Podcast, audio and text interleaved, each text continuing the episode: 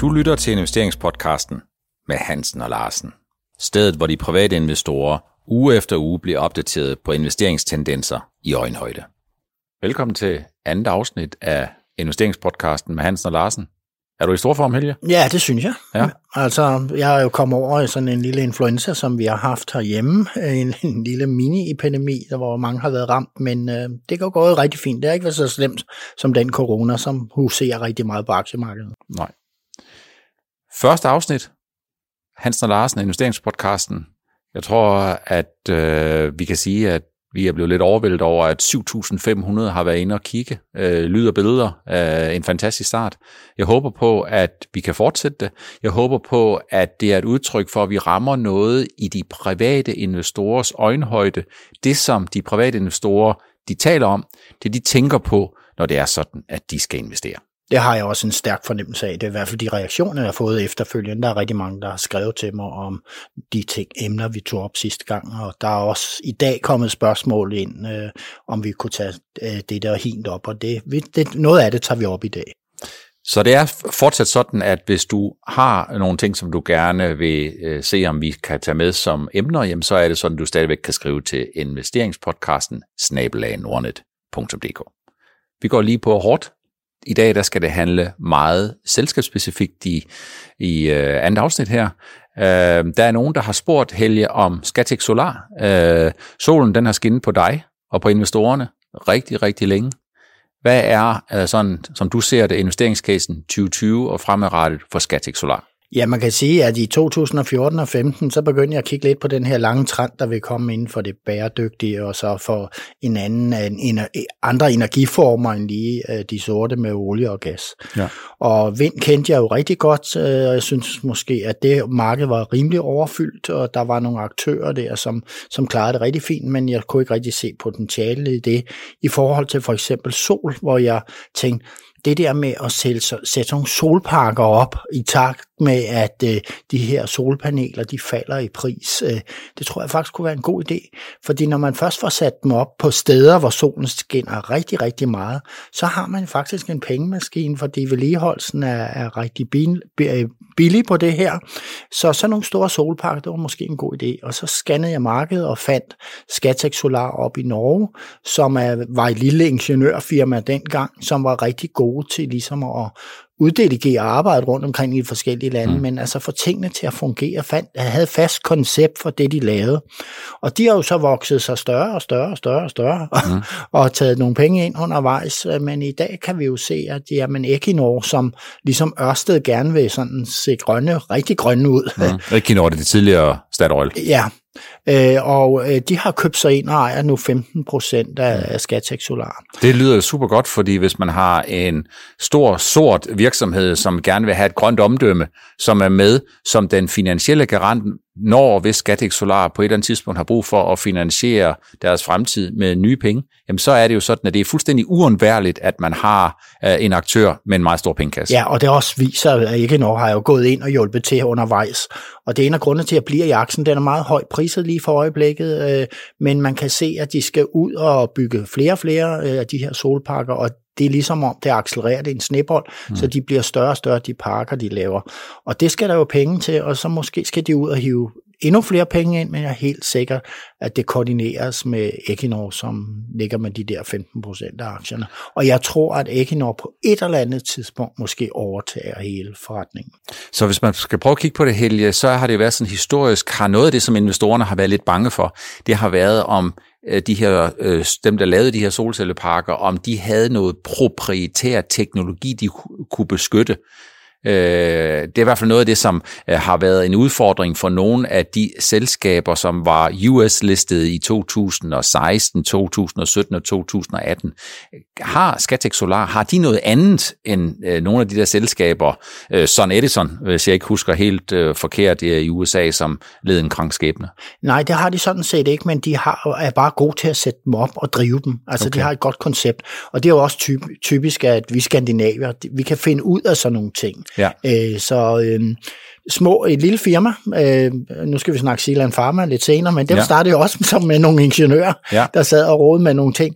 Og her er det, det er virkelig sådan lidt nørdet ingeniørfirma, hvor, hvor ledelsen ligger i Aarhus, og, eller i Oslo, og så øh, for- formelt uddelegeret over hele verden. Mm. Det seneste, de har lavet, det er faktisk ret genialt, det er, at, øh, øh, at øh, man giver støtte over hele verden øh, til lande, udviklingsstøtte rundt omkring, både for enkelt lande, men også for store internationale organisationer.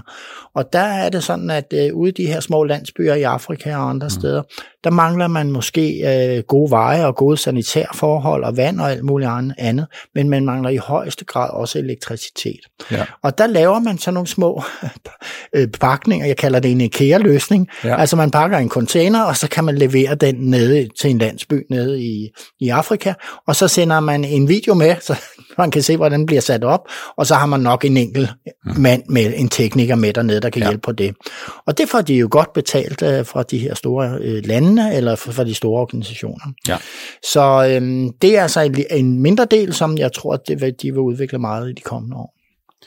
Du gav selv bolden en lille smule op. Silan Pharma, du og jeg og 50 Nordnet-kunder øh, havde fornøjelsen af den 23. januar at få lov til at komme på besøg, øh, hvor finan- øh, forskningsdirektør, undskyld ikke finansdirektør, forskningsdirektør Adam Stensberg og CEO Emanu- Emmanuel Dulac fortalte noget om det, som Silan Pharma allerede har nået, og det, som de håber på, at de vil være i stand til de kommende år. Hvad, altså aktiekursen, den er tredoblet. Øh, investorerne er glade i børsnoteringen i 2010. Aktien har dalleret frem og tilbage, øh, lidt op og lidt ned, og så lige pludselig i starten af 2019, jamen så tager en vis øh, person, han har sagt, ved aktien, og den eksploderer opad. Det er jo sådan, øh, så, så biotech-selskaber, som de er jo lang tid undervejs, og det har, har Selam Pharma også været. Og så havde vi jo stor lyd til, øh, lid til det her. Det første, de kommer med, som de, med Sanofi, som, de, øh, som havde rettigheden til det, det blev jo ikke så godt. Men altså det, de har nu her, er, er potentiale jo rigtig, rigtig stort. Mm. Og så har de jo fået en direktør ind, som jeg tror, øh, øh, investorerne i USA godt kan lide, og mm. nede i Holland og andre steder, Belgien, øh, hvor der er nogle, nogle øh, store gutter, der går ind i Zealand Pharma, og mm. det driver jo også aktiekursen et langt stykke hen ad vejen. Ja. Men jeg tror, at den uh, Dulac, uh, som har gjort det rigtig, rigtig godt i, i, inden for pharma i USA og i, vist også i Europa. Jeg kan ikke huske hans CV helt præcist, men... Men det kan jeg. Nå, det var godt. Der kan jeg faktisk ja, hjælpe ja. lidt med, fordi øh, noget af det, som gør investeringscasen langsigtet interessant, synes jeg, jamen det er jo, at Emmanuel Dulac var med til på vegne af Shire i 2015 ja. at købe det farmaselskab, der hed NPS. Og NPS havde jo et middel, der hed Gatex. Og Gatex er et middel mod korttarmssyndrom, og det er der, hvor Silan Pharma selv håber på, og det skal man hele tiden huske på at sige, håber på, at de vil være i stand til at komme på markedet med et middel mod korttarmssyndrom, som vil være bedre end det, der findes i dag, øh, Gatex, øh, Shire og Takeda, øh, og øh, i parentes bemærket, så kan man sige, det som Shire betalte i 2015 for et produkt, som øh, ifølge Silan Pharma, og igen med alle mulige forbehold, er væsentligt ringere end det, de har på vej, det var 5 milliarder dollar. Så det er jo ikke så mærkeligt, at der er nogen, der drømmer rigtig, rigtig stort, ud over de andre ting, som Silan Pharma også ja. har. Og det er netop spændende med det her korttarmspræparat, øh, præparat. altså fordi øh, det, og vi ser det også inden for det her, den her nødpand, de har. Altså de kommer ind på et marked, hvor der er en i forvejen, man ligesom kan måle sig lidt op af, og så kan man kigge på kvaliteten af det her, og det, jeg har fået beskrevet, hvordan øh, det tidlige Gatex det virker, det synes jeg lød ret besværligt. Og det er det samme med inden for det her med den her nødpand, som Silan Pharma har. Jamen det eksisterende er, er meget besværligt. Det er sådan nogle mm. væsker, der skal blandes og alt muligt andet, ja. men man har en pen, i, i, i, som man lige kan, umiddelbart kan sprøjte sig med, hvis man har brug for det, hvis ens øh, blodsukker falder kraftigt. Ja. Øh, og så Selam Pharma er på to områder, så er de gået ind, hvor man har noget eksisterende, og så kommer de med noget, som ser meget bedre ud og meget mere betjeningsvenligt for, for brugerne af det.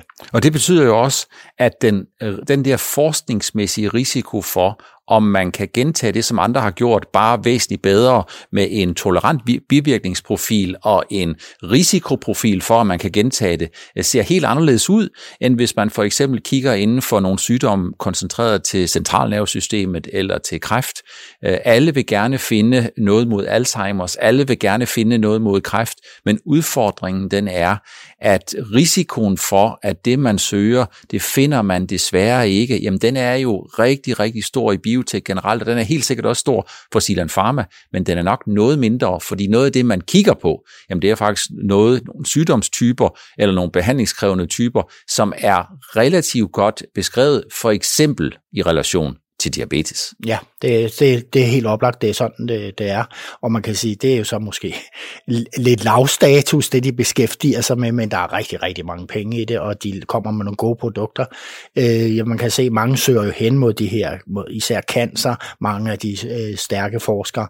Men jeg synes også, inden for diabetes, der er stadigvæk masser at gøre, øh, gøre inden for den sektor. Så er der jo inden for de seneste dage, der kom regnskab fra Teva. Hvis vi kiggede på øh, den præstation, der kom, så steg aktiekursen, den steg 9% på dagen. Jeg må jo bare sige, at jeg synes, det var mærkeligt. For hvis man kiggede på det, så gentog Kåre Schultz faktisk det, han tidligere har sagt, og jeg synes, investeringscasen øh, på den gode side eller på den dårlige side, den er faktisk øh, uforandret. Altså kigger man på det, jamen, så har de stadigvæk to uger klaret sager øh, omkring karteldannelse og opioidsagen. Øh, Kåre Schulz øh, guidede noget med hensyn til 2023 og bruttomarginal. Det er fuldstændig det, som han tidligere har sagt. Og det, som jeg egentlig fik med mig derfra, jamen, det er egentlig, at investorerne faktisk er klar til at stikke afsted på risikopræmien, når hvis det viser sig, at man kan lægge opioidsagen og kartelsagerne bag ved sig, og så øh, kigge videre. For kan man det, og, og sker der ikke noget væsentligt anderledes end det, som man ved i dag, jamen så prises øh, uh, Teva, undskyld, den prises til noget, der ligner cirka fem gange øh, øh, indeværende års indtjening. Og der må man bare sige, det virker som om risikopræmien den er lidt til den høje side. Men på kort sigt, der synes jeg faktisk ikke sådan, der er sådan noget væsentligt nyt. Jeg vil sige, det der er det værste ved sådan en aktie som Teva, det er jo den usikkerhed, hvad det kommer til at koste at komme ud af de sager, man har.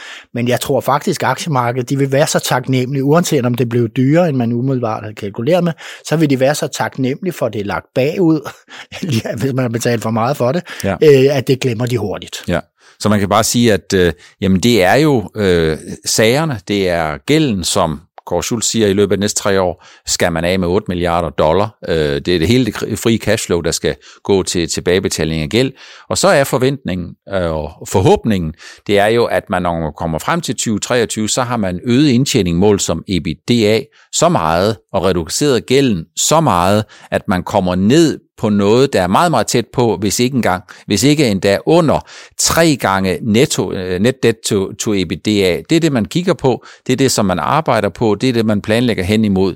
Og der må man bare sige, at øh, investorerne, jamen de, det er ikke sikkert, at de holder hele vejen til mål til de tre år, øh, men, men øh, forudsætningerne for, at det kan gå i den rigtige retning, synes jeg fortsat langsigtet er ret gode. Det kræver dog, at man er tålmodig. Ja, og finder nogle enkelte nye produkter hen ad vejen stadigvæk, fordi det er jo skal, der går er masser, der går patent sådan løbende i sådan en stor virksomhed så Teva, så de skal ligesom have fyldt lidt ind, så de ikke mister indtjening fremadrettet. Ja, så basically, jeg synes, investeringscasen øh, på den gode måde er uændret på den dårlige måde, jamen så er det, kræver det også stadigvæk, at investoren er tålmodige. Ja.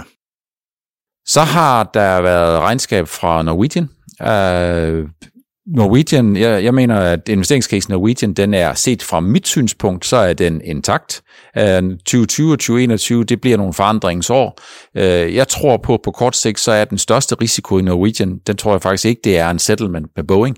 Jeg tror, den største risiko, det er investorerne, om de har ryster så meget på hånden, at, øh, at den kaffe, man får op i 10 km højde, den risikerer at vælte ud af kruset.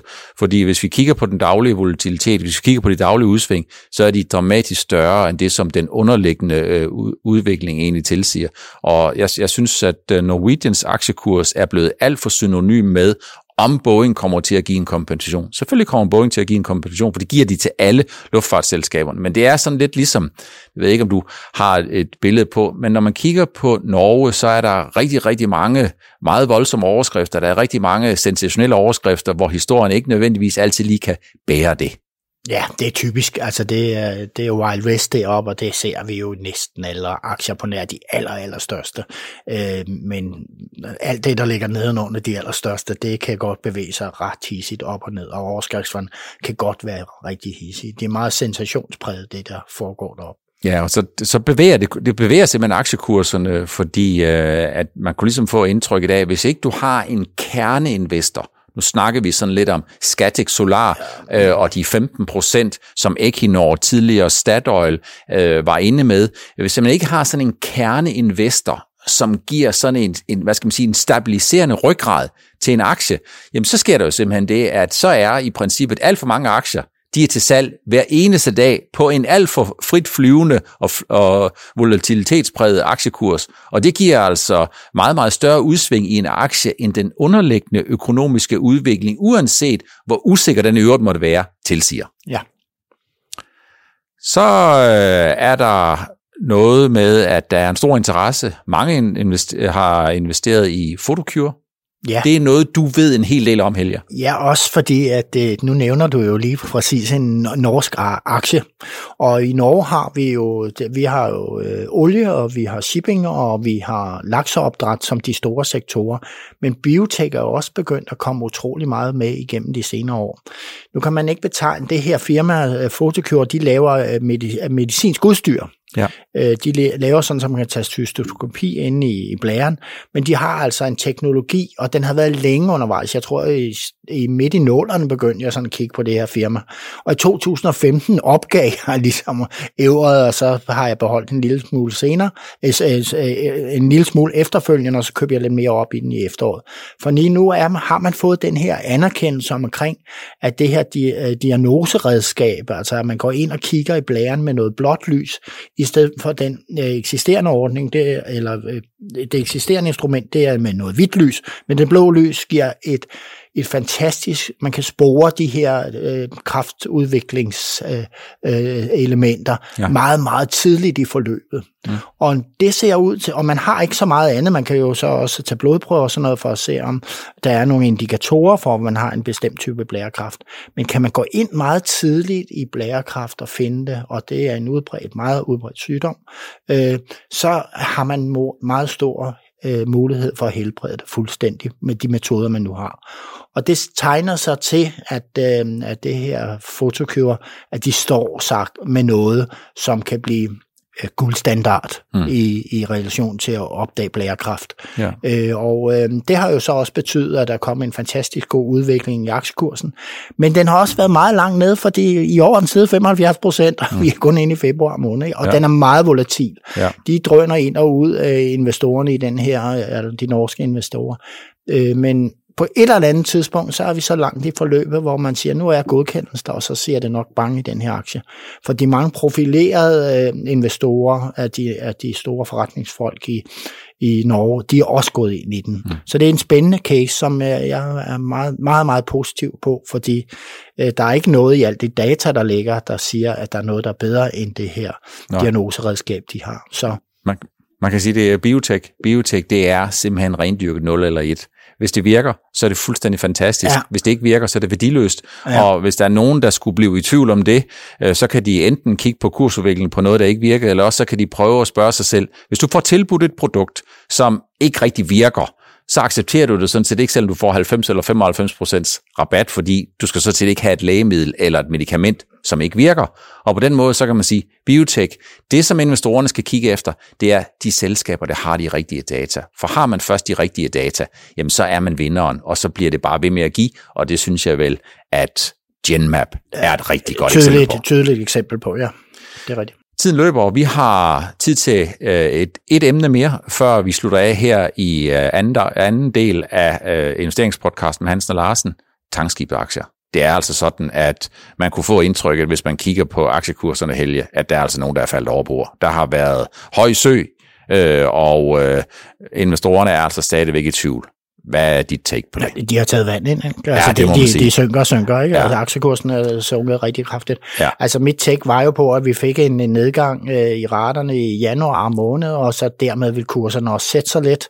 Øh, men vi står foran øh, 2020, hvor man begynder at indføre en masse øh, miljøbestemmelser, der gør, at der øh, altså, at det her udbud af skib, mm. øh, sådan, i hvert fald i 2020, vil blive mindre, at markedet vil være stramt på det område, ja. så vi vil have gode rater. Ja. Men altså, vi, vi gik jo ind i, i, i 2020, og så faldt raterne først med 50 procent, og så med 50 procent til inden for ja. 24 timer. Det tog ikke ret lang tid. Men er der ikke, er der ikke noget strukturelt, skråstrej, konjunkturelt forstået på den måde, at raterne, de plejer at være stærke, de plejer at styrke sig i tredje kvartal, blive rigtig øh, stærke i fjerde, og så, så bliver ned- det svage i første kvartal, så stabiliserer de sig i anden, og så starter det sådan en igen.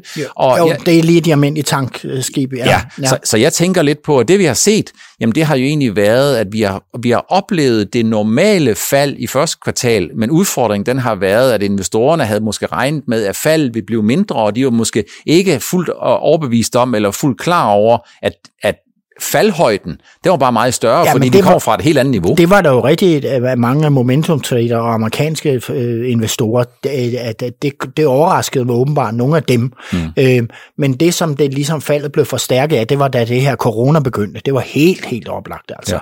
Fordi jeg havde, jeg var jo tidligt ind i tank i efteråret og tænkte, at det er en god rejse det her, ikke? men øh, hele min fortjeneste på det, jeg havde med at gøre, den ja. blev udraderet i tank Ja. øh, øh, på ganske få dage.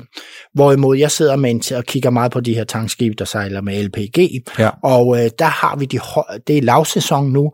Vi har de højeste rater i rigtig, rigtig mange år. Sidste år var raterne 11.000 dollar om dagen, og nu er de over 50.000 dollar om dagen på det her tidspunkt. Mm. Og øh, vi øh, ser futures for det her, de er meget store, fordi højsæsonen starter i marts. Mm.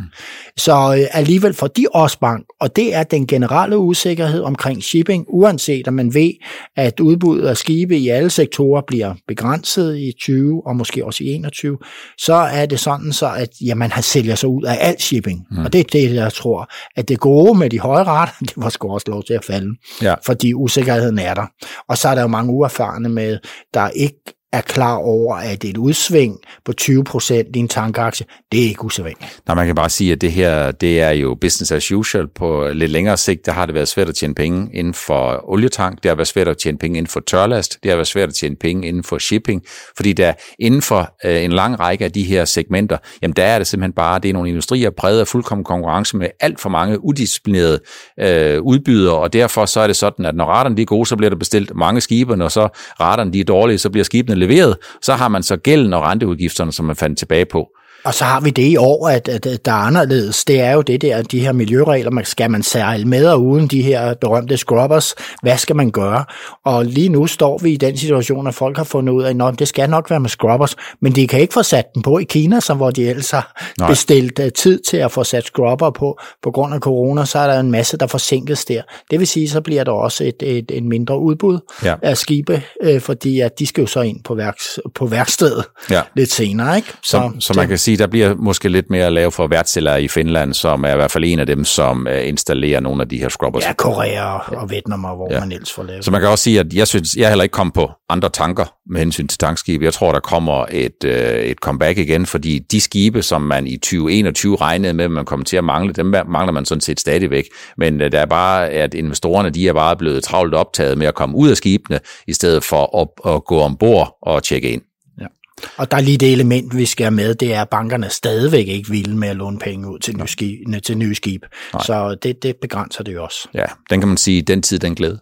Ja. Det var det, som vi havde mulighed for at tage med på de her godt, godt og vel 22 minutter i andet afsnit af investeringspodcasten Hansen og Larsen. Tak fordi I ser med.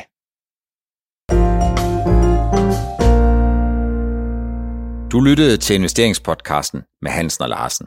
Vi ses igen i næste uge.